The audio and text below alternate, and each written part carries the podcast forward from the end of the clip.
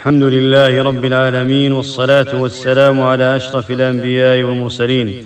نزول المطر من أعظم نعم الله على عباده فالواجب نسبة هذه النعمة إلى الله فهو المتفضل على عباده ويحرم نسبتها إلى الأنواء وأنه كفر. والاستسقاء وطلب السقيا ومجيء المطر إلى الانواع وهي منازل القمر قال الله تعالى والقمر قدرناه منازل وهي عبارة عن ثمانية وعشرين نجما في كل ثلاثة عشر يوما يغيب واحد منها مع طلوع الفجر فالواجب إضافة المطر وغيره من النعم إلى الله فإنه المتفضل به فإنه المتفضل بها على عباده فلا يتم توحيد العبد حتى يعترف بنعم الله الظاهرة والباطنة عليه وعلى جميع الخلق. وقد عاب الله على المشركين كفرهم بنعمه فيقولون مطرنا بنوء كذا وكذا. قال الله تعالى وتجعلون رزقكم أنكم تكذبون ويقول عليه الصلاة والسلام أربع في أمتي من أمر الجاهلية لا يتركونهن الفخر في الأحساب والطعن في الأنساب والإستسقاء بالنجوم والنياحة رواه مسلم يعني أن الغالب أن الأمة يقع في هذا البلاء إلا من رحم الله من أهل الإيمان والتقى.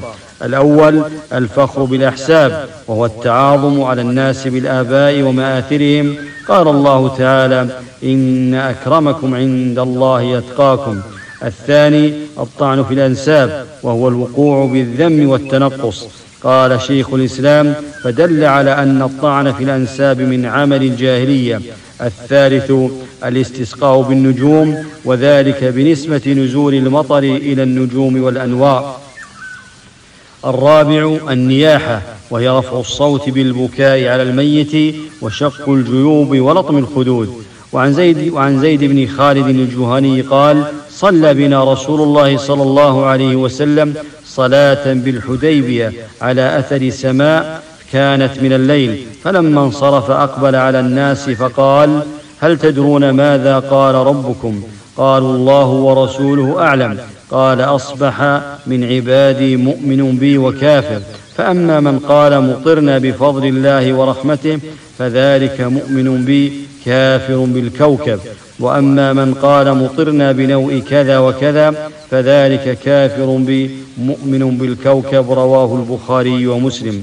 فهذا فيه تحذير من أن يقال مطرنا بنوء كذا وكذا أو بنجم كذا بل مطرنا بفضل الله ورحمته.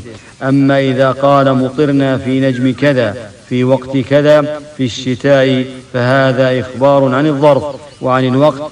أما الباء فتقتضي السببية فلا يجوز لأن الله ما جعلها أسبابا فنسبة الشيء إليها كفرا فإذا كان يعتقد أنها هي التي تنزل المطر أو لها تصرف في الكون صار شركا أكبر وإن كان لم يعتقد ذلك فهو كفر أصغر. هذا والله أعلم وصلى الله وسلم على أشرف الأنبياء والمرسلين.